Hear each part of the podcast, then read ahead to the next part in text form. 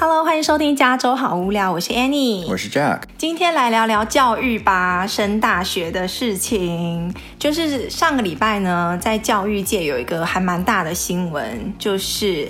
College Board 就有个决定，有个 announcement，就是说他们全面取消了 SAT Two 的，就是 Subject Test 跟 SA 这两项。在讲这个新闻之前呢，我要来感叹一下，我来美国之后，然后有小孩之后，我真的觉得在美国升学真的好复杂。我们在台湾以前是呃上学啊，就关心一件事情就好，就是你到时候你联考，你的学测就要考个好成绩，That's all you care about，right？没错，大陆也一样。对。对，就是一考定终身。那虽然那个有很多弊病啦，对不对？它有很多不好的地方，但是你反观西方美国这边，它虽然不是成绩决定一切，但是它决定的因素实在太多了，我就觉得反而非常难控制。哎，可是我个人是觉得它这样更能反映出你是一个什么样的人，因为你不再是那一次考试那几个小时的一个。嗯成就，对，它是通过你可能十几年的这么一个学习成绩的一个累积，他、嗯、要看的，比如你高中那四年的成三年的成绩，对，对吧？你三年必须要都是好成绩才行。那这样子比你三个小时所反映出来的更能，就更能反映出你这个人到底是好还是不好。我同意，可是它变得很复杂，然后你要在意的东西，或你从小到大需要 care 的东西就非常的多。那对孩子来讲，甚至对家长来讲，是另外一种负担。OK，那我们回到一开始我我们说的那个新闻，就是 SAT Two 呢，就是 SAT 有啊、就等于是美国的高考啦，联考或学测，就是你从高中要升大学的一一次考试的成绩。那它有分为。一跟二嘛，一就是一般的，就是考数学、英文。对。那二就是他在分科，就是专业项目去考，像物理啊、化学啊，还有什么生物啊。嗯，对。他主要是给让学生给大学秀秀大学说，我除了就是英文跟数学好以外，我还在哪里有特别的强项？嗯，比如说我生物。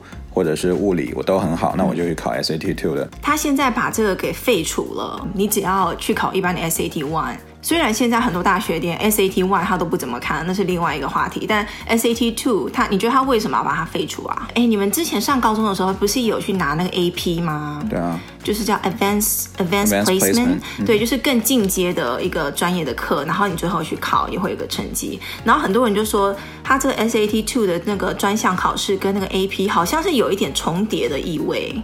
对不对？嗯，在某些程度吧，可以说重叠一些，因为 AP 它其实分三档嘛，就是一个就是你普通上了课，然后你不去考试；第二一个就是你上了课又去考 SAT Two，然后第三就是你上了那些最高班，然后 AP 的 class，最后考 AP 的考试。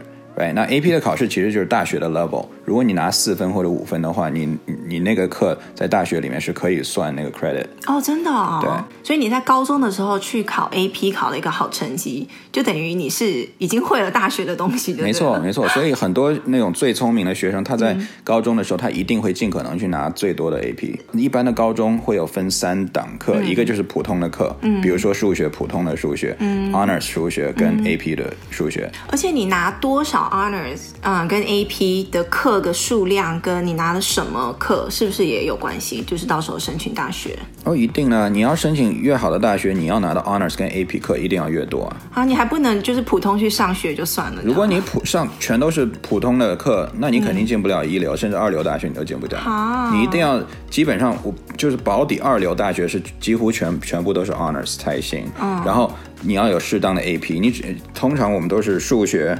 一定是 AP，、嗯、然后英文最后也要上 AP，、嗯、然后嗯还有什么 AP US Government 啊，或者是 Physics，、嗯、还有 Computer Science、嗯、这些，反正就好有好几个、哦，一般人都是可能十个 AP 左右。你说同一个 semester 里面拿十？不是，我是说整个、哦说哦、整个高中。对啊，因为你最后两年嘛，你最后两年才有可能拿 AP，、哦、你通常九九年级、十年级你上的都是 Honors，嗯哼，Right？你你到十一年级、十二年级才会去拿 AP。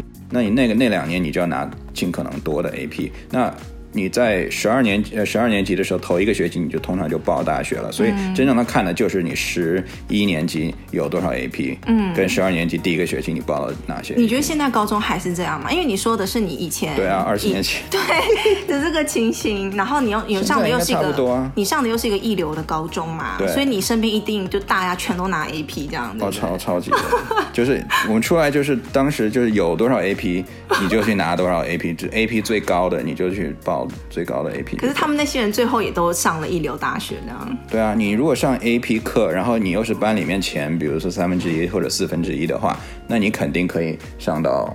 起码是一流的大学的底，所以他现在把这个 SAT Two，就是跟那个 AP 有一点重叠的那种感觉，把它拿掉之后，然后大家就觉得说，那考试这种。这个意义跟重要性需要把它看得那么重，因为在美国你要申请大学，他要看好多东西哦，就是你在校成绩，right，、嗯、就是你最后去考 SAT 的成绩，然后还有你 extra curriculum，就是呃校外你要去做什么活动，社区服务，然后你有什么才艺，然后你还参加了什么比赛，嗯、还有 internship，internship 你的实习，就是啊、哦、五花八门的，就整个。如果我现在小孩在报考大学，我我们现在小孩还有几年啊？十年、九年？你说报考大学吗？报考大学就九年了。就到时候会变成什么样不知道，但是感觉现在的趋势是把最后考试的那个重要性越来越淡化了，是要看你平常的、嗯。看你怎么样。如果你是通常像华人家长比较想让他上，比如前五十名的学校好了，那这个时候既然 SAT Two 拿掉的话，那就变成说。你就只能考 ACT 或者 SAT One，right？再加上 AP，嗯，那这个时候 AP 的重要性，我觉得就相比要增多了很多，嗯，就变成说，你除了考 SAT One 以外，那你怎么证明我其他的科目还很强？那就是去尽量上 AP 课，然后考考 AP 的。的 test，嗯，然后你下了课之后呢，还要去做一大堆活动，来，嗯，你当时在高中是就有去 intern，对不对？对，我最后两年的那个暑假都有 intern。然后你还做了什么才艺吗？或者是比赛吗？就一般的华人的才艺啊，像什么钢琴啊，一定。都做了。哎，我觉得你现在去路上，你问十个华人家庭，应该有八个 都在学钢琴吧？或者小提琴，或者反正肯定有一个乐器，甚至两个，比如古筝啊，或者是琵琶啊那些的。哎，你觉得二十年前是这样子，现在二十年后还是这样？二十年前可能学古筝、琵琶的比较少，嗯、那个时候应该都主推钢琴。嗯嗯，现在是知道要钢琴，就是任何一个人可能都就会的太多了，所以现在可能。再推像就特殊一点的，像琵琶啊，或者是一些有民族特色的，或者是什么 saxophone 啊，那些都可能有。因为你要凸显你的特殊性。没错。因为你像，哎，我有同事居然对我有一点刻板印象，哎，他对我没有歧视的意思，但是他会天然的把我认为我是个会弹钢琴的人，虽然我不会。对啊，一般的华人小孩，你看到他，你就会默认他。肯定那几大乐器一定会其中一到两个。然后运动方面，你一定会打羽毛球或桌球、哦、乒乓球。对，就是一抓一大把是一定的，没错。所以如果你设身处地来想，如果你是大学的那个审核的人、审核官的话，你看每一个小孩都哦，钢琴、钢琴、钢琴、钢琴，羽球、羽球、羽球，然后上的课都差不多，然后成绩也差不多的话，你就很难去区分。区分或者是找到你真正想要的那个人，嗯，所以现在我摆在我们家长面前的难题就是该怎么样去突出你自己的小孩，对不对？嗯哼，没错，这也是我经常在想的。那我是在美国已经从上了什么小学到高中到然后到大学到研究所嘛，所以然后现在工作这么多年，我就看到说，其实很多时候我们在推娃，可能都是在盲目的在推。你知道吗？就都是我们刻板印象，说我们希望孩子什么都会，嗯，然后就。什么让他练这个练那个，然后花很多时间。比如说你像钢琴或者一个乐器，一个小孩可能从比如说六七岁你就推他，一直推到可能十七八岁，right？嗯，十年中每天起码都练，比如一个小时的。你小时候就这样啊？对啊，对啊，那那那然后呢？你练出来，但是没有一个家长会说，我小孩就以后让他专业弹钢琴或者专业拉小提琴，对不对？对，那那为什么要所有的华人都在推这些东西？然后最后呢？但是又是报大学的时候，其实并不加多少。分的一个东西，嗯、那那为什么要这么做？我觉得他们是有一个 phobic，就是他感觉好像一定要某个才艺，好像要会个什么东西，好像总比不会好。然后又不知道该学什么，然后大家都在学某个东西的时候，像我们也是这样啊。我们当初不是在讲才小孩学才艺的时候，也是给他乱学一大堆东西啊，然后也不知道到最后应该要 stick with 哪一个。对，不过就我现在在培养孩子的时候，我不是照着说以后他，比如说像我们小孩也在学钢琴。但是我不会让他去考级，嗯，因为我知道他最后就算考到十级，也也对他升好大学几乎没有任何帮助。可是我我的感觉是，对你说他升大学可能没有太大的帮助，但是他考级是他每一个 milestone 一个一个目标，一个一个不断前进的一个小目标，他就会慢慢进步啊。也不是说我最后考到十级就怎么样，但是是会帮助他。你可以定很多其他的目标啊。不是他，但是他有一些比较标准的规定，就可以帮助他在学钢琴的路上会一步一步的往前吗？是啦，但是你知道那个考级通常它分两部分，嗯、一个是你真正弹的技巧，另外一个是乐理。哦，乐理要花对乐理要花蛮多时间来学的。你当初乐理你自己也背得很辛苦，是不是？对啊，所以我就很不喜欢考级的那那一部分，嗯、就要花太多时间浪费在乐理上面。所以虽然有帮助，对你弹琴是有帮助，嗯、但是。你真的没没必要，就是如果你不是做专业的话，我实在想不不知道为什么我要学那么多乐理，可能学一两年就 OK 了吧。嗯，我觉得一般华人的家庭是不是觉得说我我今天花这么多钱跟精力去学个才艺，最后好像一定要得个什么，或要取到一个什么样的成绩跟成就？或是哦，最后我可以说好，我就是八级了，我就是十级了，一个最后一个定段。反正我是觉得，如果你小孩学一个乐器没有最后考到，嗯、比如说学钢琴没有考到十级的话，基本上我可以说对他报大学一点用都没有。因为现在茫茫人海，每个人都是这样子。对，你是十级的话，嗯、你还你可能还说能有一点用吧。嗯。你如果是九级八级，那不用想了。以考大学加分来讲。对，所以我宁愿把这个资源花在。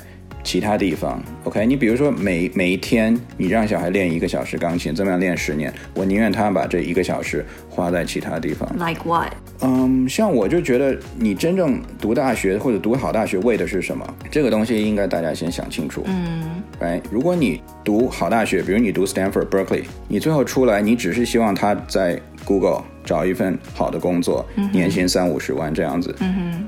那我是觉得其实有点大材小用。大材小用的意思是说，你进了一个一流大学，最后去当个工程师，大材小用？对，就是一个孩子，他既然你能培养他到他够聪明进一流的大学，那他就出来不应该再当一个螺丝钉。OK，我们可以说百分之九十的在。不管你是在哪个公司的 engineer，OK，、嗯 okay, 都是其实就是一个螺丝钉。嗯，真的很少那种 architect 或者是那种很 senior staff principal engineer 那种的是在对那个产品或者是对某个技术有真正颠覆性的发展的那种才是我觉得一流大学需要培养出来的人，嗯、他才需要做的。哎，我跟你讲，我老板跟我讲的他的教育理理念，看你同不同意？OK，我老板她是一个女、嗯、女生啦。他跟我说，他有个女儿，就一个唯一的独生女。然后我们有一天就在讨论说，哦，对啊，现在小孩子很难教啊。然后大升大学的那个方针，一天到晚变来变去的，就不知道怎么样培养小孩。然后他就跟我说，我教育小孩不是看成绩，我是一个比较虚的概念。就是他说我有两个目标，我想要我最后小孩变成什么样的人。第一个目标是我希望他以后可以去。Take initiative，就是他可以去主动去做一件事情，创造一个东西，然后主动去把他自己的 idea 变成一个现实，这是他第一个目标。第二个目标就是他希望他以后的小孩可以适应性非常的强，就是他说。他现在的小孩也比较小，然后他说：“我们是虽然是大人，虽然是他的父母，可是我们根本不知道十年后、二十年后的社会是什么样子，或是以后就是很夯的或很很红的一些职业，或需要什么什么样的人才，到时候什么样的工作是现在我们现在预想不出来的。比如说，我们十几二十年前，你会觉得现在网红是很赚钱的一个职业吗？对不对？就是我们根本没有办法预想到未来的社会会出现什么样的职业，或什么样的职业是最被需要的，但他现在必须要培养他小孩一个能力，就是不管到时候社会变成什么样子，然后他要做什么样的工作，他有一个非常强的一个适应能力。嗯，我觉得他很对，我我蛮所以你是同意他的观点的？对，就是软实力其实是非常重要的。嗯，像以前呢，几十年前我们那个华人家长都太注重于硬实力，比如说钢琴你要弹得多好，你的代码你要写得多好，或者你数学要奥数，或者是什么那种成绩，他会有这种硬性就看得见的。嗯，但是作作为软实力却没有，比如说像现在越来越。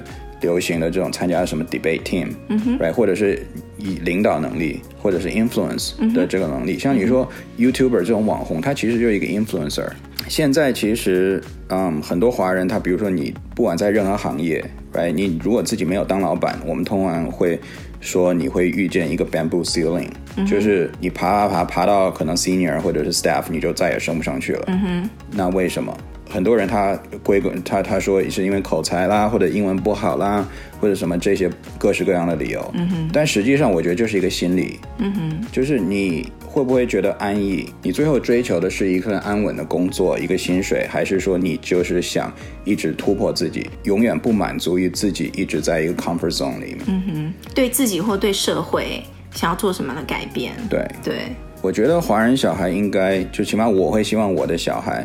去不断的去挑战他自己的 comfort zone。我大体上也蛮同意我那个女老板的的一些理念，就像他，我们不要追求这种一个是分数的东西，我们要追求一个最终的目标。你想让你的小孩最后变成什么样的人？嗯、像我就是，嗯、呃，不是说成绩方面，就是他其他的个性或人格方面，我有一个呃比较虚的软的概念，就是我想要让他最后成为一个我自己。想要跟他做朋友的人，就是如果我我今天把他培养一个，如果大家都是想跟他做朋友的人，不管因为他什么特质，但是我想这个人成为的我我的朋友，我的好朋友，我就觉得我培养出来的小孩是不错的，你懂吗？嗯，那还有我我我还有另外一个观点，应该是很多。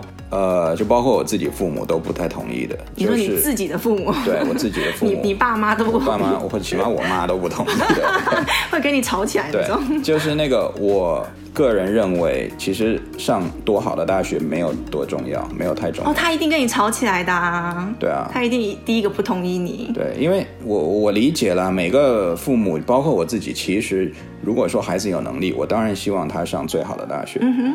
但是我不希望把它做成一个这个就是终极目标，或是是被你硬逼上去的。对，因为我觉得，起码从我的成长的经历来讲，我从小就有这么一个概念，就是我我妈一直就跟我讲说，哦，以后要上一个好大学，然后谁谁谁要上了好大学，然后你上了好大学出来就会有好工作，就会怎么谁家又开公司了，又怎么样子赚很多钱啊，或者是 whatever。然后后来就让我就觉得上大学上好大学就是我的终极目标。对。可是工出来工作以后，我才发现，其实我我这么给你举个例子好了，嗯，我们一般的人，你问问你自己，你看看你的老板，他的学历有没有比你好？没有，没有。对，我可以说十个里面有八个人的老板可能学历都不如他。对，那为什么？对，如果大如果上好大学这么决定你。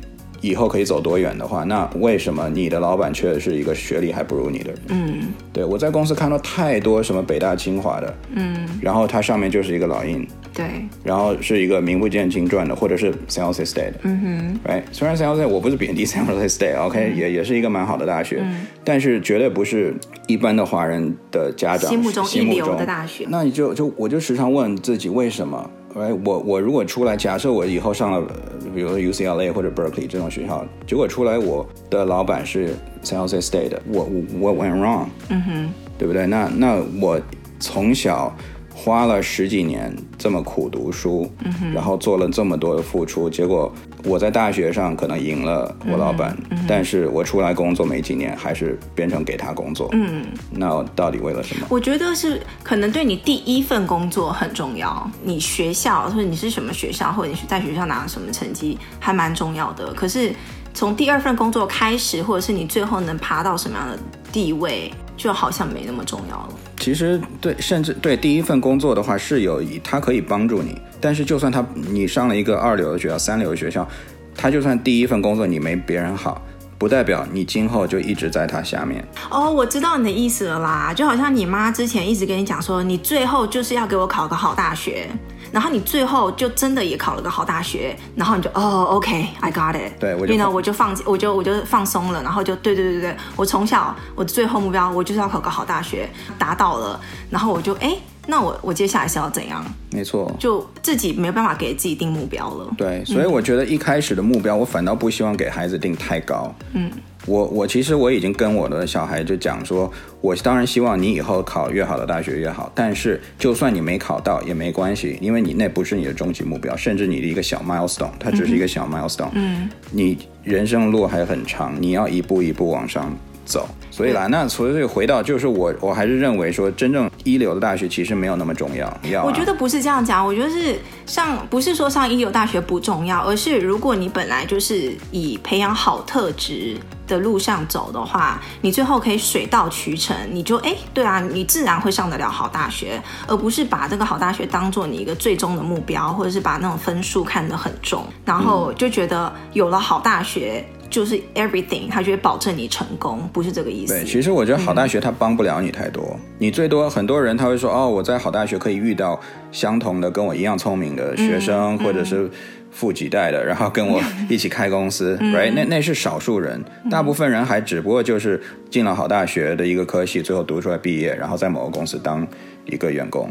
嗯、所以那这个时候你的起点最多比人家好一点，That's it。可是那你之前付出了十年。这么苦读书，小的时候付出那么多的泪水，值得吗？嗯，对啊，我觉得是那个投入跟产生比，就是你付出的已经是完全不成比例的，超级苦读书，超级练钢琴，超级去逼自己，然后为了好大学是你的最终目标的话，好像要去思考一下你这样的做法。没错，嗯，我觉得不要过早的把一个小孩 burn out。对，我看到太多小孩他在。高中的时候，哦，那真的是读到像比如 Palo Alto 每年都有自杀的，哦、对不对？对啊，你你你当初在那个学校的时候是不是很多？就对啊，每年我们都有自杀的、啊。Oh my god！然后我们现在就算经过那个 Palo Alto，你开车经过那个铁道、嗯、铁路的时候，有花圈吗？有花圈，然后围起来，就是有哪个高中生又去卧轨自杀了这样子。对。哦，那真的是很不值得啊。对啊，所以我觉得现在就是我个人觉得要提升孩子的软实力比较重要。嗯，OK，就是像你说的 emotional 情商，跟比如自己敢于去挑战不同的东西。我们都知道软实力很重要啊，可是这种东西又不像什么国英数理化有补习班可以去补，对不对？这种软实力东西要怎么培养？其实也有啦。现在市面上越来越多那种软实力培养班，有吗？对啊，有。比如说像我们说软实力，就比如说像口才、口才培养班，对不对？就是教你 speech、嗯、这种或者 debate、critical thinking 的，嗯哼，或者是 leadership、leadership 这些东西、嗯、，right？然后就是到了暑假，你可以去找一些机构，比如像美国，它其实很注重你有没有去为社区发声。嗯哼。有没有 volunteer？嗯哼，这种，比如说你可以去给老人院做福利啊，或者这些，其实都是一个软实力的培养。嗯哼，培养你的你的呃公益服务的那种感觉，跟你的同情心啊。对，而且还有就是，比如说你你你在高中你学了一些数理化，right？那你怎么去运用它？嗯哼，你比如小孩，你可以让他自己做一个 YouTube，你可以让他做一个网站，你可以让他去自己发明一个东西，或者是哪怕不是一个颠覆性的什么真的创新的发明。他哪怕做出来一个 project，他哪怕做出来一个别人已经做出来的东西，但是他自己亲自动手把它 remake 出来，也是一个很好的可以上大学讲的。然后就是要锻炼自己多为社区服务。嗯，对，因为很多华人他只是想说，我就想赚钱，哎、嗯，我就想以后有个好工作或者以后开公司，就是目的是什么？就是为了赚钱。嗯。但是你你把自己想想，为什么大学更愿意录取黑人，嗯、或者是一个？成绩还不错的墨西哥裔，嗯，right，就是因为这些人他出来以后，他很多他去从政，改变社区，他会为他的族群去发声，去改变他们的现状嗯。但是华人比较不太会做这个，我觉得这个是可能新一代的华人要注重的，就是以后从就是以华人的角度怎怎么样提升整体提升华人在美国的一个地位。嗯，像那个最那个这这一回的那个总统。候选人嘛，不是有个 Andrew Yang，对不对？他我觉得就是一个很好的代表华人的这么一个人。哎，可惜就是我们华人力量还是毕竟太少。可是如果你想，他是一个墨西哥裔的，或者是一个黑人，哎，你觉得我们哪一年才能看到有一个华裔或者是混血的那种女总？呃，也不要说女总统啊，就是那种副总统、总统。嗯，可能在二三十年，我不知道。这个东西真的有点遥远呢。可是我觉得现在的家长，我我看到身边家长越来越注重软实力，其实这是我，我个人是个好事。对对对。可是你你在美国的话，你你不这样也没办法呀，因为大学他就是不看重那些硬硬指标，越来越不看重。对，他现在越来越把考试的重量放放低。对啊，像那个 Harvard 跟那个 Yale。好像都把 SAT One 也变成 optional 了。其实我个人是非常赞同这个，就是我比较喜欢美国这样做，它更能看检验出你一个人到底是以后会会不会是一个，就是我们讲成功的人。成功 S N 对社会有用的人，或者改变社会的人。嗯哼，对，因为你最好的大学，他希望他出来的人是尽可能去改变这个社会。嗯哼，对，就我们像之前讲那个 Elon Musk 嘛。他感觉也就是他不是以赚钱为目标的，他是要改变这个社会跟改变人类的命运。哎、嗯，我之前看到他妈妈就是有讲一段话，也不知道是不是他讲的啦，反正就是有一篇文章，就是说他从小也是就是让小孩子探索很多东西，然后很多东西让他自己做决定，然后很鼓励他们去创造一些东西。最大的一个中心思想是他们他要。鼓励小孩，什么事情都为自己负责任。然后他讲了一个很有霸气的话，他就是说：“哦，我很忙，因为他妈妈是一个很有名的一个名模嘛。”他说：“我很忙，小孩子的人生，请让他们自己负责。”嗯，对。其实我觉得跟你讨论这一些，我突然感受到，就是、嗯、其实真正培养小孩，培养的不是一个 skill，而是一种心态。你只要心态对了，你以后一定会成功。如果你心态就是我就是要图安逸。那不管你上多好的大学，你出来就是找一份工作，一个心态，或者是你最终想要什么样的生活。当然我，我我个人是觉得没有错啦，不是说每一个人都要有那种哦突破自我，一直要活得很累的这样子去找找找刺激的的这种心态。我不是说那个心态就一定是最最好的。嗯哼。但是我只是说，如果你已经知道小孩，或者是你个人觉得我不想要我小孩活得这么累，right？我就想他以后有个好的工作，然后可能年薪赚个几十万就好了，right？那就不要逼小孩去读那么好的大学，因为真的，你去考那种一流大学真的好累，压力真的太大了。嗯，我宁愿，如果你你的终极目标不是去当那些很有钱的，或者是地位很高的，或者你我真的不想去改变社会，做这么伟大的东西的话，那我们眼光可以放低一点，不要去跟人家一开始就是也去挤破头去挤那几个名额，嗯，我们就去上个。普通的大学，right？嗯，出来，只要你心态好，其实你还是可以在一个好公司，最后谋个不错的职位。嗯，但总之我不会逼他或者给他太大压力，说你一定要进前五十的大学，有个硬性的指标这样。对，他就算进了，比如说前一百或者前两百，我应该不会让他觉得我失望。因为其实蛮好玩的，因为我们两个生长背景差这么多。我在台湾就是一考定终身的那种，哎，你有你有那个上过补习班吗？在美国？嗯，我没有上过补习班，但我有请过家教，家教私人家教这种一对一的，然后上了好像。半年吧，像那补习班就非常非常盛行啊，像台北那个什么南洋街哦，还有什么，然后我当时是在那个桃园，也是那个补习班很多，嗯，然后就是上完学校课，然后还要在补习班，可能还要是有时候还要上到半夜，最后要冲刺。这边补习班现在也越来越盛行啊，我当时上高中还没有什么补习班，现在超级是流行的。嗯、对，我的背景就是，反正你最后就是要考个好成绩，然后你的背景是这么多元，然后要上大学就是要看重很多不同的方面，嗯，然后到现在我们两个观念还可以这么像，我觉得也蛮妙的。嗯，哎，那你觉得你有上过补习班吗？有啊，上过一小段时间，最后那种冲刺班。你觉得有用吗？呃，我觉得是有一点用的，因为就是在那个背景之下，因为就是在那个联考，你最后他的那个要考什么样的东西，什么题型会考哪些东西，都差不多，你都知道的情况下，补习班就会对症下药，他就会专门针对那种，然后就拼命的让你做题呀、啊，然后跟你讲一些技巧啊，就是让你最后考好成绩。我觉得那是有用的。像美国这边的补习班，我觉得他们 offer 的服务通常可能也就是两两三个类型嘛。一个就是像你说的，教你一些，比如说考 SAT 的一些技巧，比如碰到某种题型，你应该怎么思考，对、嗯，right?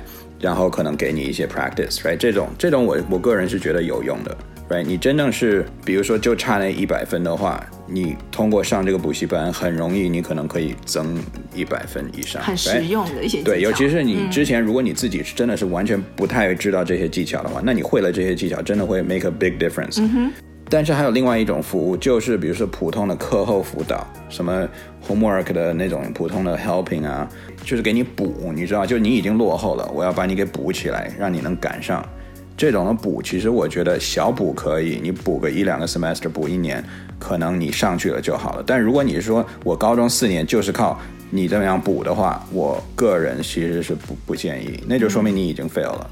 你最后靠这样，就算你考到一个你心目中想要的大学，其实你也差不多完蛋了。就是你没有自主学习的能力，都要靠别人给你补，或者靠别人来给你找到问题。对啊，嗯，还有就是外面有一些就是呃指导你的，他是专业做这个，对不对？啊，就是报考的辅导嘛，报考大学的时候辅导。对，比如说你申请的时候，你要填很多东西，你要填很多呃，比如说呃自我介绍怎么写，然后怎么样让自己呃写的很出彩，或者是你要着重在哪些资料。嗯，其实这个我觉得应该是蛮有帮助的。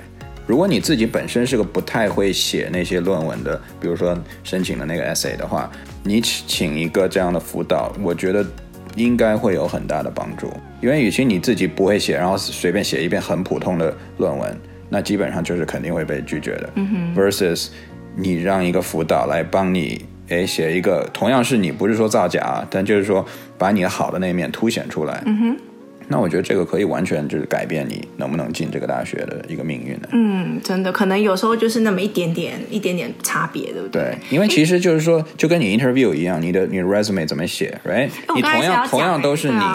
你怎么样去体现你这个人？你可以用一个很笨拙的方法去去描述你的人，你也可以用很很很精美的一个语言去描写。那你如果描写的角度对了，那就是一个 difference between acceptance 跟 rejection 啊。嗯，哎，你知道我看过一篇那个申请的那个自我介绍，他上来就是很很 catch 你的 eyes，就是。他不会说哦，Hi，my name's Annie，什么什么什么，我是什么高中？谁会这么写啊？哎，有的有的人他如果完全不没有概念的话，他就会说哦，我是谁？我在哪里高中？我想申请为什么？巴拉巴拉巴拉，对不对？然后他那个申请文，我我就算不是大学的审核官，我看了都很精彩，就是他把它写的很像一个小说一样。他前面第一段就给你描述了一个场景，然后是一个很很精彩，他好像是去一个。呃，去帮助一个什么墨西哥的一个社区的一个一个经历，服务的一个经历，然后发生了一个很好玩的一个故事，然后他先用那个故事来开头，就是让你抓住你的眼球，然 后然后之后呢，就是再慢慢讲说，哦，我为什么要去做那件事情，然后我是一个怎么样的人，因为我是这样的人，所以呢，我进到你们的大学之后，怎么样怎么样，我会再去做什么样的一些发展，这样子，就算是以看小说的角度，你就会觉得这篇写的还蛮好玩的，嗯。或者是有的高中生，他认为他可能想到一个比较奇葩的一个思路，他可能没有意识到说，因为大学的那个审核官，他可能收到几千份、上万份的这个申请书，他已经什么样的文章他都看过了，审美疲劳了。所以你觉得你有一个？